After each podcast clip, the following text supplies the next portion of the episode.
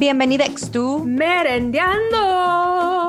This week we Zoom call all the way to Mexico City to talk to Mexican playwright, director, and translator Paula Celaya Cervantes. Since graduating from the University of British Columbia and returning to Mexico City, she's created several multiple award winning plays which have been celebrated by some of Mexico's biggest cultural institutions.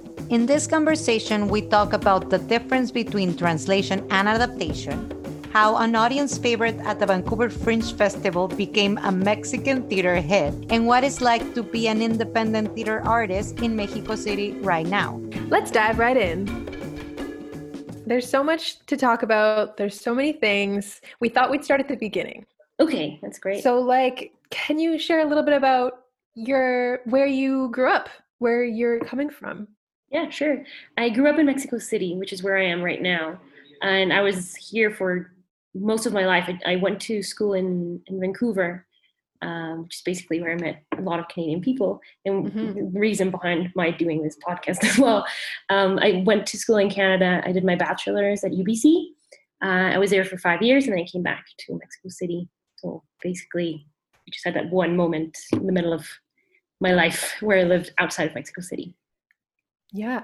And did you, you write when you were growing up? Like, was that something that you loved? Um, yeah, I loved reading and making up stories in my head. So I kind of like I kind of counted as writing. And then when I was around 10, 9 or 10, I started writing like little short stories or would draw pictures and then kind of like it was kind of like oral storytelling to myself, kind of like just Yeah. stories for myself. So no not really writing them down, but like rehearsing them in my head and thinking about them and almost trying to get them exactly the same every time I told them to myself, weirdly. Um, but I started writing, I actually writing later on, like when I was maybe 16, 17 is when I started doing like formally saying like, I want to be a writer. Yeah, awesome. And then what made you choose going to Vancouver to study like in university? Um, it was two things. One, my dad went to, he did his master's and PhD in in the UK. So he was always really supportive of my, my going abroad to like just maybe experiment uh, university life outside of Mexico, which is really, really different. Mexican universities are a little less cool, I guess. It's like less of a life changing experience than it is in other places where you actually like leave home and you go to this place and everyone's like, there's this whole like city around you that's around the university and, and it's a life changing thing. And it's not quite like that here. It's more like an extension of high school, it feels like. So my dad was really keen on my like getting that experience. And also I wanted to do a double major, which we don't have here. I wanted to do theater and English lit. And we don't do double majors here. So I was like, I'm gonna have to sacrifice one of these two things. So I was always really um, keen to try and find uh, a program outside of Mexico. And then I, I applied at UBC and um, I don't remember why I ended up in Vancouver. I think one of my good friends told me like, oh, there's this really cool school in, in, in, in Vancouver and you should go there. So I applied and they gave me a full ride. So that was basically the reason why I could go there was I, I, there was no way I could have afforded international tuition um, without No that. So it's like, kind of like all different things kind of just worked out in that way. Um, and also Vancouver is not as cold as the rest of Canada. So that was one of the, Yeah. one of the big things that made me go there as well. Monica, you had like a very bitter Yeah. laugh right now. Yeah. Yeah, it's true. My sister studied in Vancouver for a year. And then when I wanted to move to Canada, I was like, Toronto. Because also I thought it was closer to New York.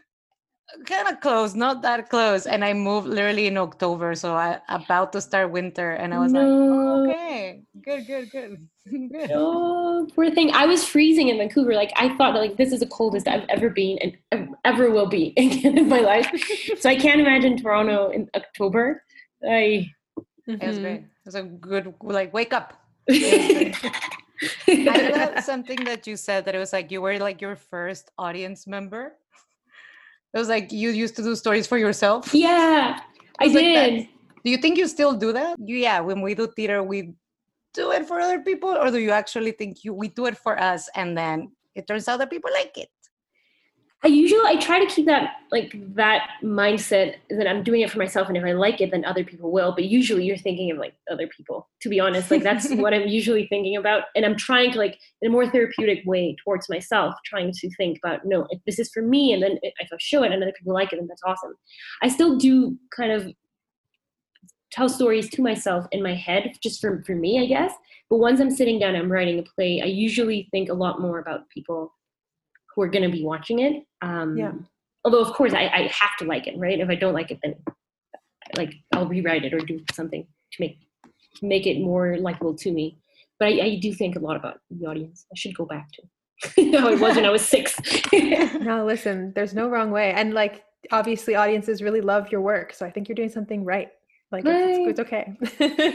thank you yeah. Um, okay. So I guess I'm curious, like English literature, like how did you get into English literature? Um, like I guess your father studied in the UK. Did that influence you at all? Or yeah. He did. My dad's always been very like because he studied in the UK. He was always felt really close to that culture. And then I went to um, an English immersion school, a, a bicultural school here in Mexico City. So it was basically, I I was four years old when I like when I first um, started at the school, and basically none of the teachers spoke, spoke Spanish, only like the teachers' assistants.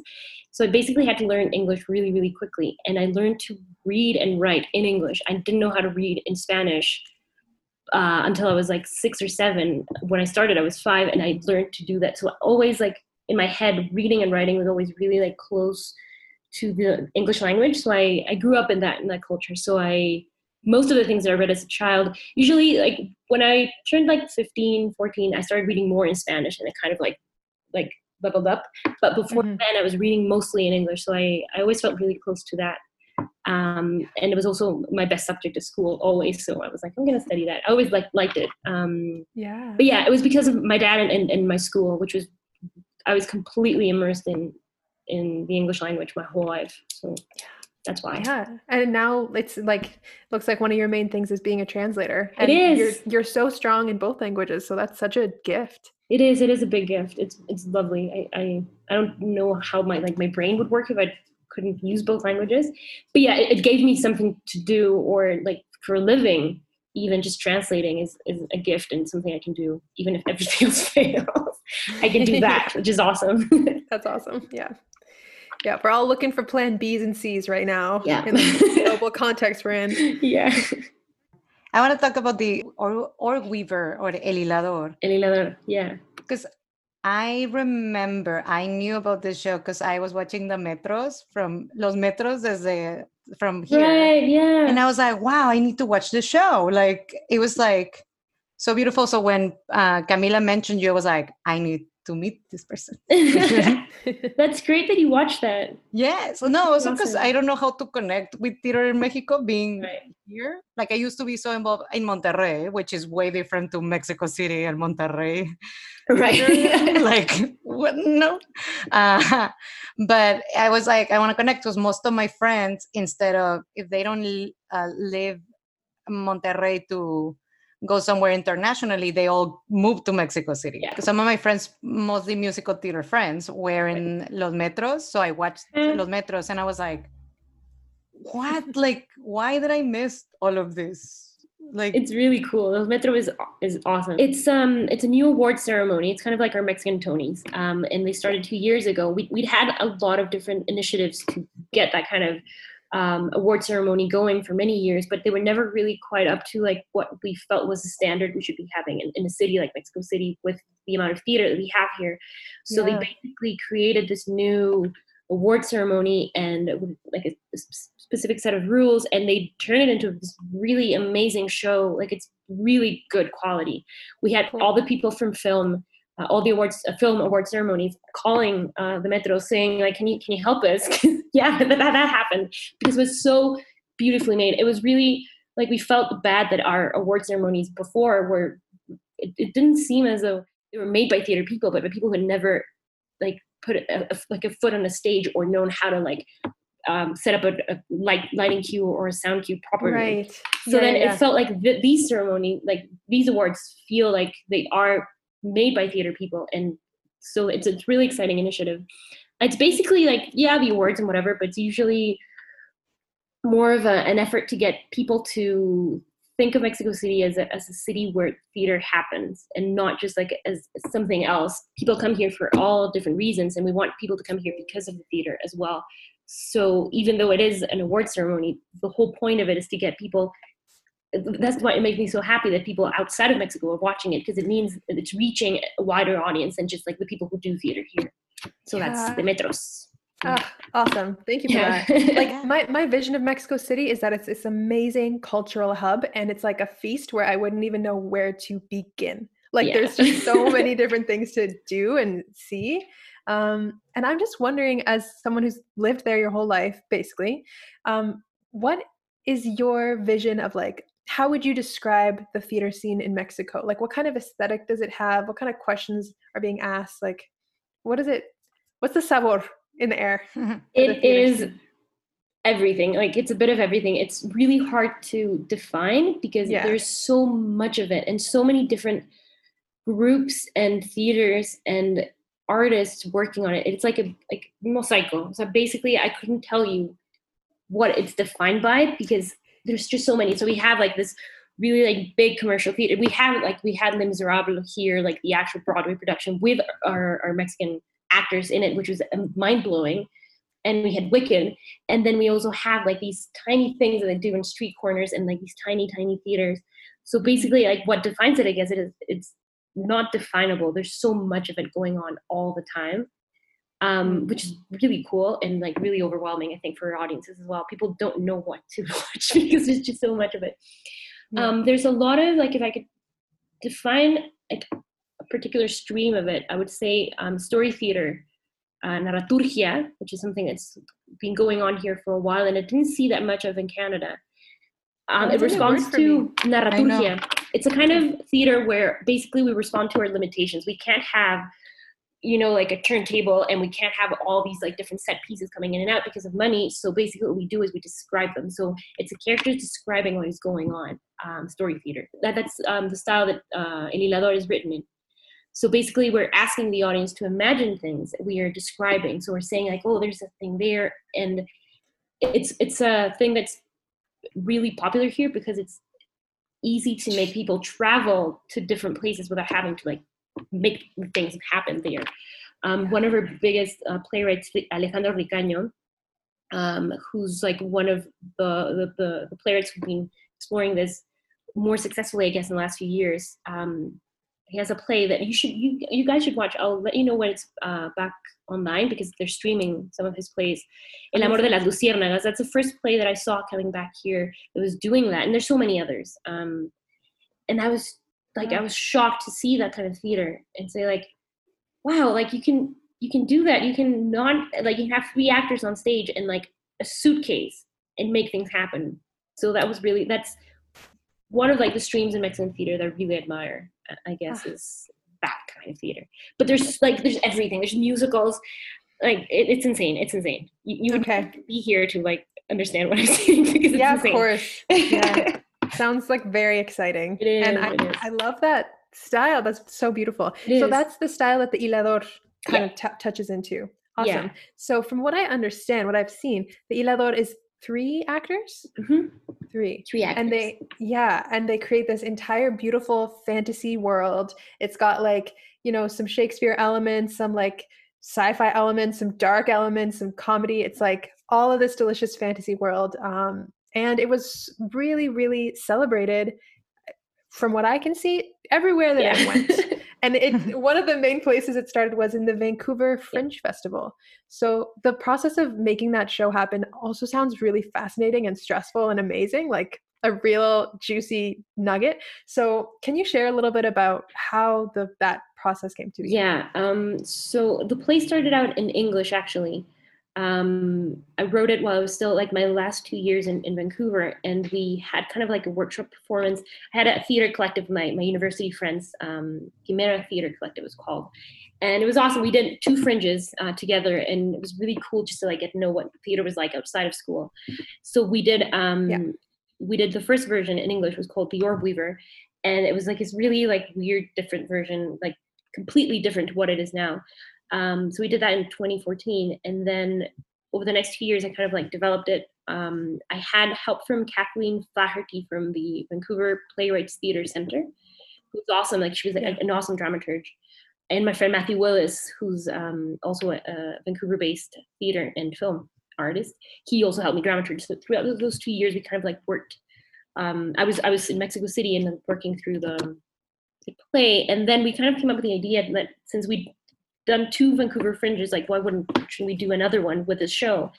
So we applied and then we we got in, and then we realized we had no money, Yeah. like because the the like the registration fee is pretty high, and just like I was like, okay, I have to fly to Vancouver and do six shows over there in September. So I told my my boss that I, I was working for a production company, theater production company, um, Once Once Producciones, who are now my my Aquí producers. Right Mexico in City, yeah. Okay. So I, yeah. I talked to them and she was like, okay, let me read the play. And she loved it. And we basically did this whole fundraising thing and they invested some money. We decided the easiest way was to um, rehearse it here. So we would need Mexican actors and then just fly a lot of us over to Vancouver for two weeks. It was, it was insane. Like it wasn't in, like when I look back, I'm like, why did we do that? Like who thought this was a good idea? Because it, it, it was too, too big of like a, a, a mess to, to do, but then I'm really glad that we did. Um, I'm just so like Mhm. thankful to my boss Jimena who said let's do it, and and um, we did it together, and it was crazy. So we rehearsed it here. My friend Matthew flew down to Mexico City for a week or two to um, like dramaturge with us and, and so on. Um, we Cool. Does Matthew speak doesn't. Spanish? It was really interesting. It was his Okay. first time in Mexico City. He was like, I was one day he was, I was working and I was like, oh, just go and have, have, a walk. And he's like, slide on my own. Matthew, you can do it. Go ahead. Um, and we had a cast that could like because the play was in English, so our cast was um, also like Sp- Spanish and English speaker. It was insane because we basically like we didn't have any set pieces, so all of my friends in Vancouver. This was this was like the important part of like doing it in Vancouver was I had people there who would like who could help us. So Yeah. my friends' parents they took us in. They had like extra rooms, so they were like, "You guys," and they took You're like moving in. yeah, you're moving, and they were so lovely. They were wonderful. Um, my friend Nick and our, my friend Caitlin helped us find like set pieces. Like we would walk around, um, like picking up stuff from the street that people would leave out in the back lane. Yeah. So it's basically a play made from junk. Um, and we did have beautiful uh, costume design from a, a Mexican a costume designer. We decided that since we were going to ask people to like go into this really fantastic story, um, it's like fantasy and it's kind of dark and it's like a story world. So we, we thought it was necessary for people to be able to see some of that. So our costume design was like that. That's one of the things we invested in uh, to make it like really clearly theatrical and and and it's the same costume design that we are using now uh, later that we used and we had props really nice props so basically that's, that was it no set design Everything you could put in a suitcase. exactly Like, pack Every it up. kind of- yeah exactly and we had like plays a little bit dark so we had like these body parts um yeah. props of course but we were like so worried that people in at the airport would go like what are what are you doing what is Ooh, yeah. this it was a great experience like we were we were terrified fringes are really extreme just like Yeah, in there's so it sounds just like such a so many risks on risks. right yeah. it was terrifying because you, you have three hours we had three hours tech Mhm. so that was hard and then we had only like 15 minutes pre-show every single time to set up the whole thing and if you ever see el hilador you will appreciate the feat that is Mhm. trying to get all the props prop pieces in place exactly as they should be in 15 minutes it's like it was so stressful and had any of the Mexican performers that you worked with been, done a fringe before? no Or okay, so you were also like, "Welcome to this world." yeah yeah, yeah yeah.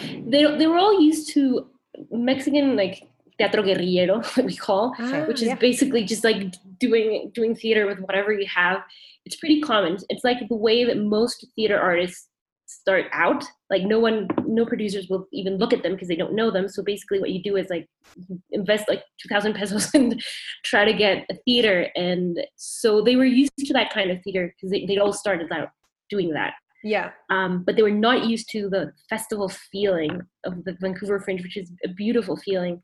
Feeling that you do your show and then immediately after you run to try to catch your friend's show, and then someone you're queuing outside of the theater and someone says like, "Hey, come watch my show," and then right Yeah. after that one you go. It's it's like this beautiful community, which is something you don't see very often at all. And, and here we, we don't have a fringe. So um, that was really, really cool.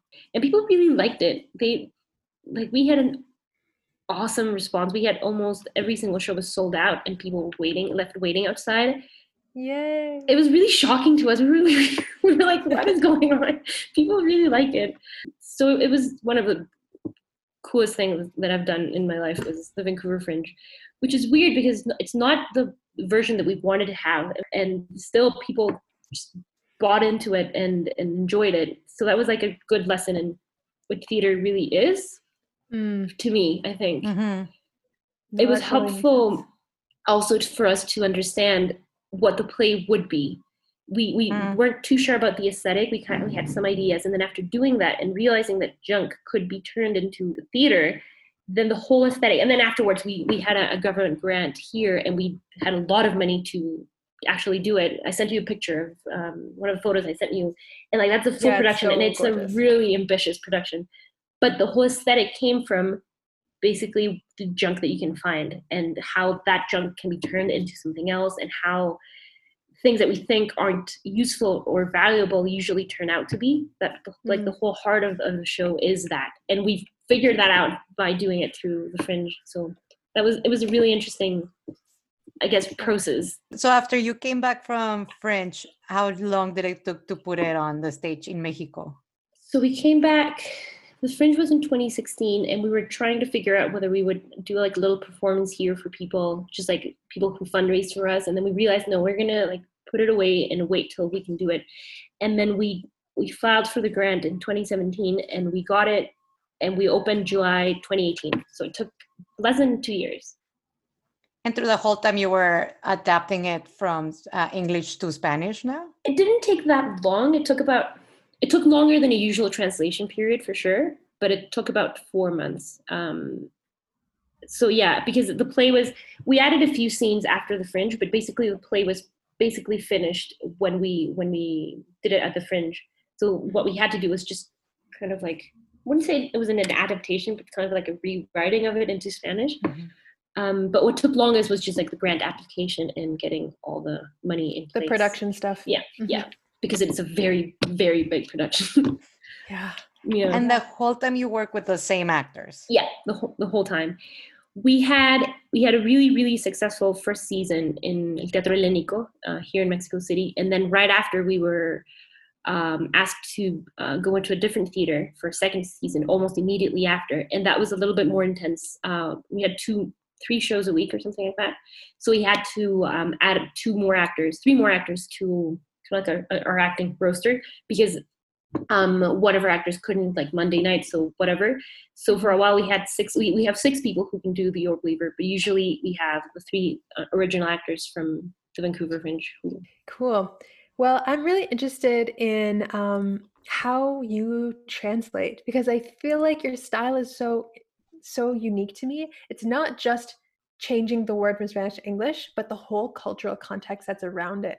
And I'm just wondering, in your opinion, like how do you think about translating? Like, is is there a difference between a pure translation and an adaptation? And how do you choose when you do what?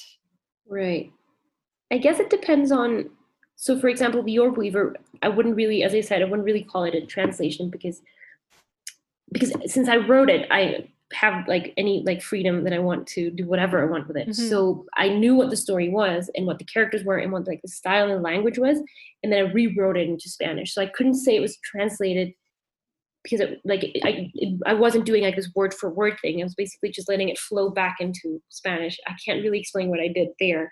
Um, It makes usually, sense. Yeah. it- yeah, I kind of like yeah, just like giving it the shape it would have in Spanish. Same story, just like the shape it would have in Spanish. Um, to the point where you couldn't tell like whether it was written originally in Spanish or English. That was kind of the point.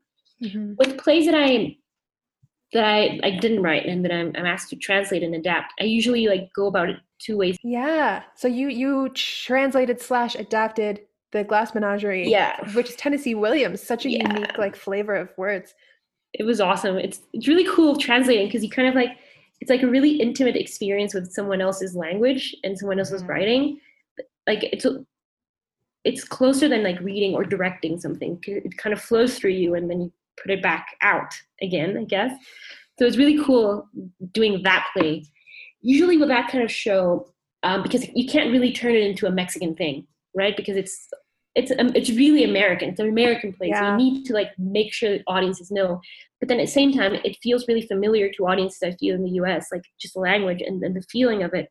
So it's really we the director and I, Diego, were really interested in, in keeping it American, but making sure it didn't feel distant. So what we did was like a, a very light adaptation. So making sure that even though it was still set in the U.S., the language didn't feel distant or bookish um, because like the whole point of uh, Amanda, the character, like this. Oh, there's people yelling outside. Um, the whole point is that she's a mom, and I think she's really recognizable for anyone who's ever had a, mom. um, she, even though she's like really intense, but but there's things that we wanted to make sure that the audience would get. So we tried a very like slight adaptation, making sure that it felt slightly Mexican, even though we weren't pointedly turning it into Mexican play, if okay. that makes any sense. no, that totally makes sense. But I kind of want to sidebar for a second. What yeah. are they trying to sell out your window right now? Is it el gas? Agua e pura. Agua. Ah, el okay, garrafón. Okay. Eh, el garrafón justo. Yeah, yeah. yeah, there's this, yeah. Every day it's like either gas, like natural gas for like heating or water or newspapers or they're trying to buy old things from you or tamales or camotes or the guy who comes around to sharpen your knives and your scissors. Yes. Yes. Is it the people who who gets your stuff? Is it like, se compran colchones? Esos. yes, I love Esos. You don't even need to leave your house. They're coming right to you. No, like they come right to you. And it's it's constant though, and like for Zoom meetings, it's really annoying sometimes. You're like, does anybody need gas? Like, because we have a guy here who's really interested in this. okay, so back to Glass Menagerie. Um, so how did you do those slight Mexicanisms to the play? I'm so curious. Like, is there any detail you can share? Yeah. Um, so we never pointedly used Mexican words, like I don't know, like just slang. We never did, that. But the the sentence structure um, and kind of like as, as casual and as contemporary as we could make it we try to make those words in those sentences so it wouldn't feel translated um, try to make it as similar to, to mexican spanish as possible without jumping into mexican spanish. So it was like a mm-hmm. really really fine line. I think we did a good job. Usually most translations of american classics that i've read in spanish feel a little bit academic. They're very like consciously making it so that the audience know this is not here. And we wanted our audience to have to remind themselves this is not here. Mm. rather than have them continually feel like there was something between them and, and, and, the play. And i think it worked out but there's other shows like most of the plays that i've, I've adapted are we, we do make a point of turning them into mexican adaptations because usually if they're contemporary and they're supposed to happen in 2019 it's really hard for slang to be translated into Spanish and then not have to be turned into Mexico. It doesn't yeah. work. It really doesn't work. So last year I what did I translate? I translated um, Dennis Kelly's Boys and Girls. Oh, okay. Really horrible, awesome, beautiful uh, one woman show, like a monologue.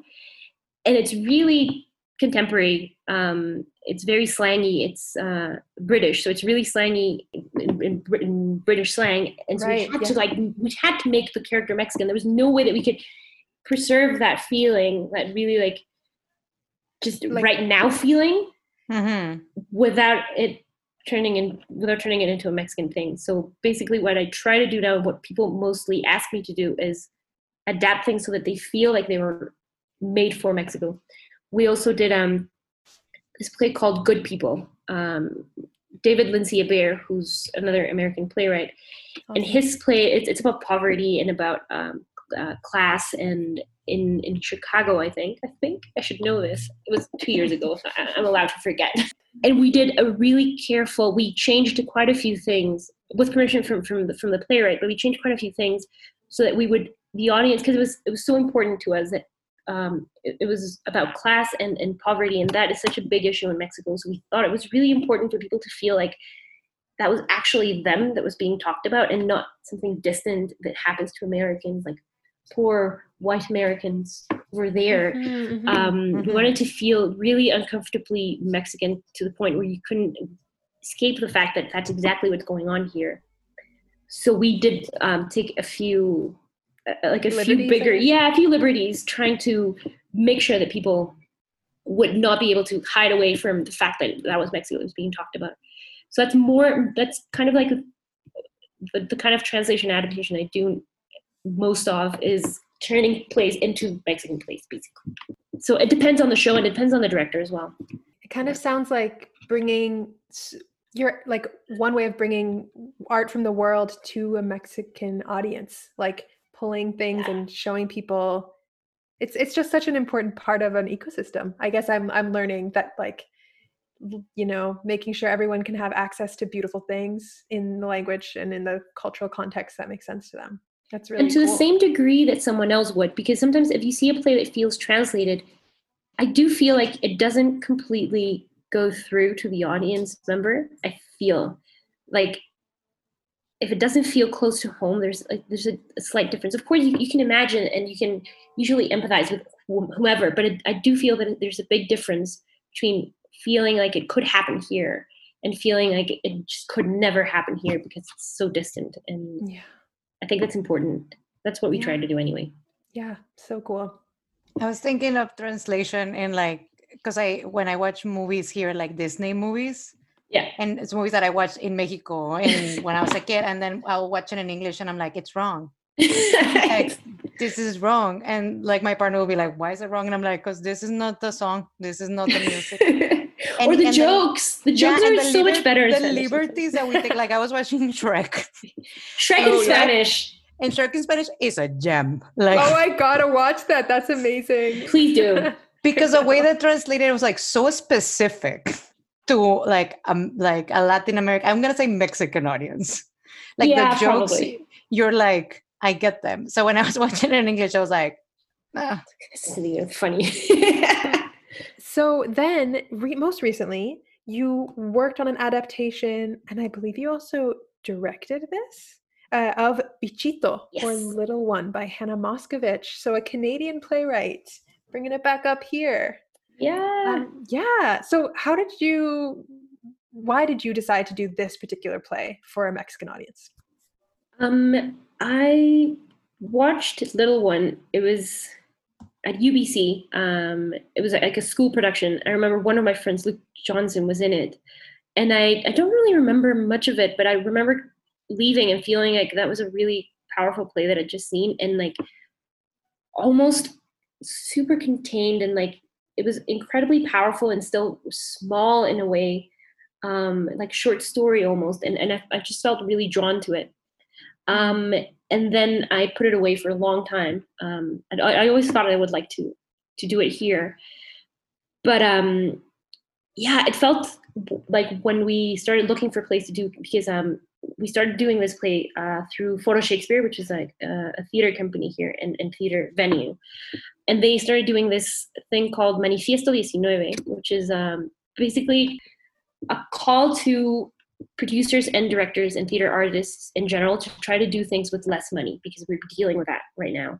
Um, and always in Mexico City, like in Mexico in general, there's just never enough money for culture, and we're always struggling to find ways to get our audience to understand that yeah you can go and see wicked but then you can't expect the same from all of the theater that you see. So it's it's an effort to try to get people to create theater in less expensive ways. So it's um, the rules are you are not allowed to have um, any set uh, pieces except for things that you can like borrow or steal or they're already there uh, there are no light light changes uh, no sound cues um, can be played unless they come from the stage. So if I, my in, in in our production, we have our QLab, our, our laptop is there, and the characters are are hitting the QLab every time there's a need for a sound cue.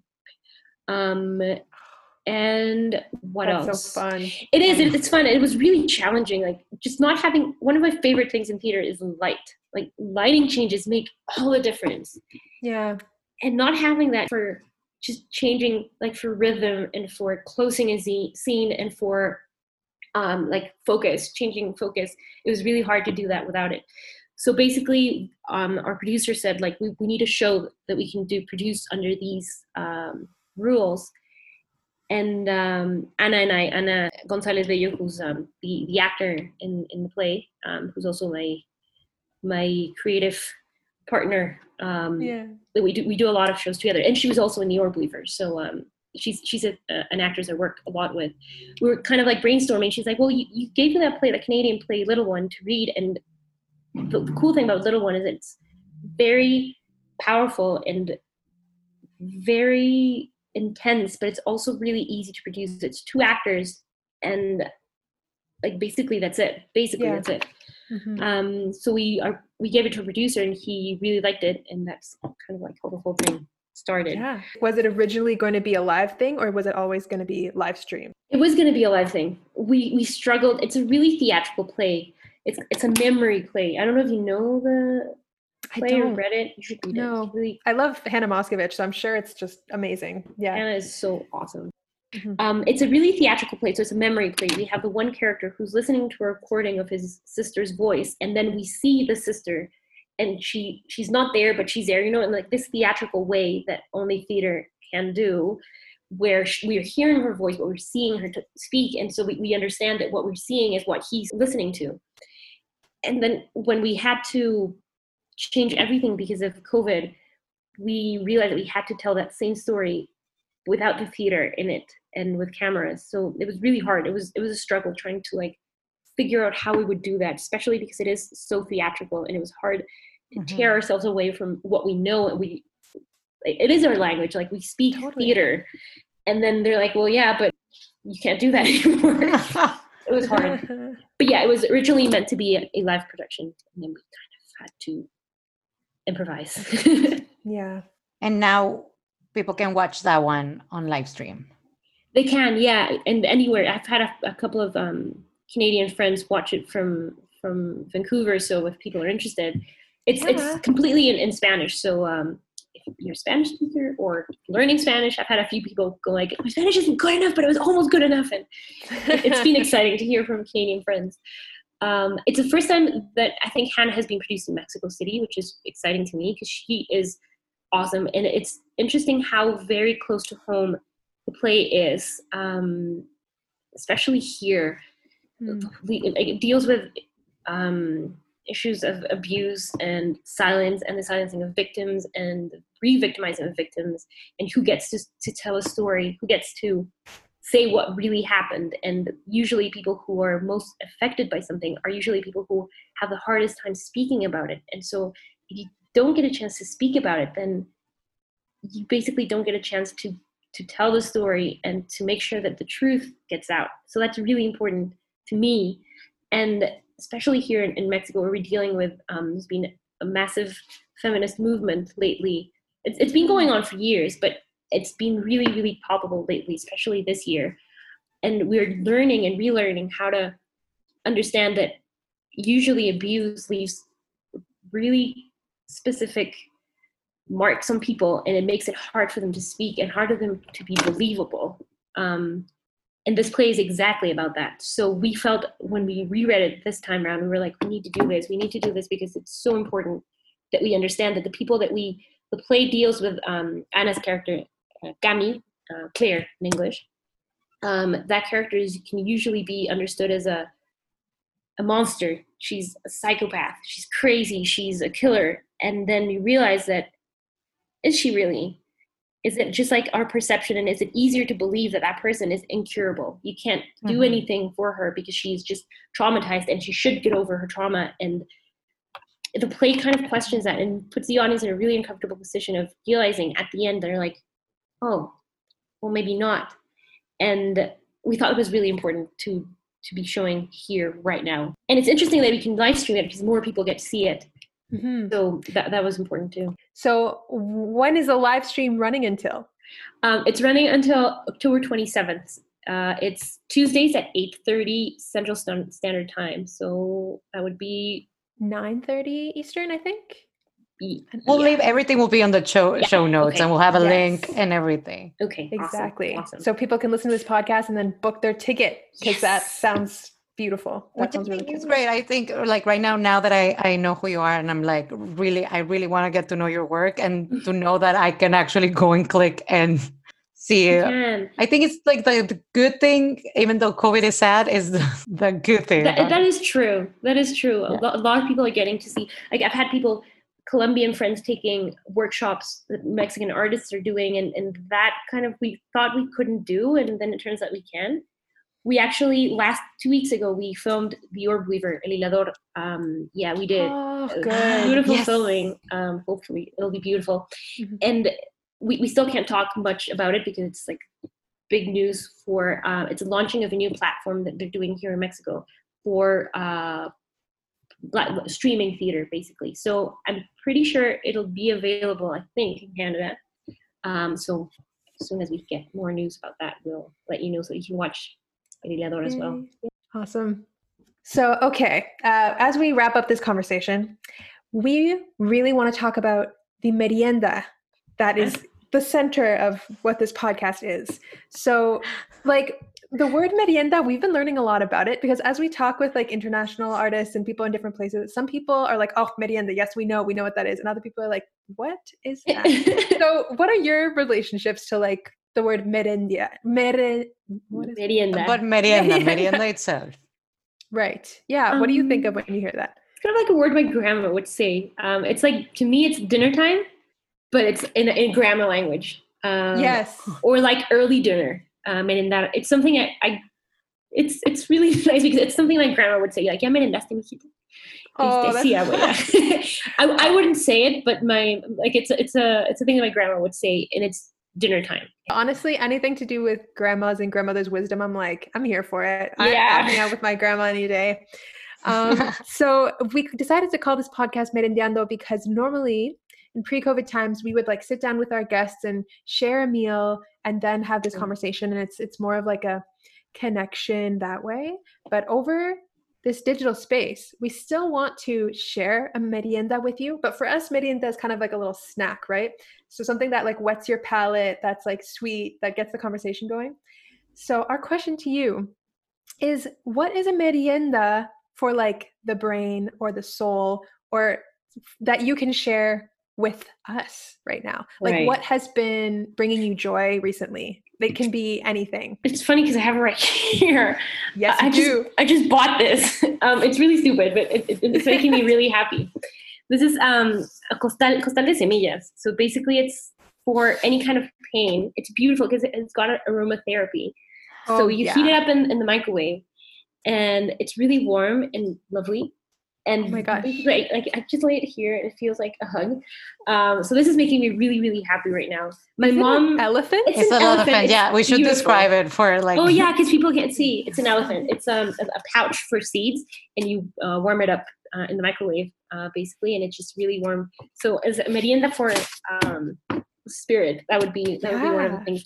My mom made me one a few years ago. It wasn't nearly as nice as this one, but it, it like it tore. It got a little tear in it a few weeks ago, so I was really sad. So I got this this one to replace it. Honestly, that sounds so therapeutic. It is. Like, it's beautiful. And we usually ask questions for our previous guest to ask our guest of right now, which is you. So our previous Okay. guest was Bilal Beg, and they wanted to ask you, what is the part of your practice that scares you the least? That's a good question.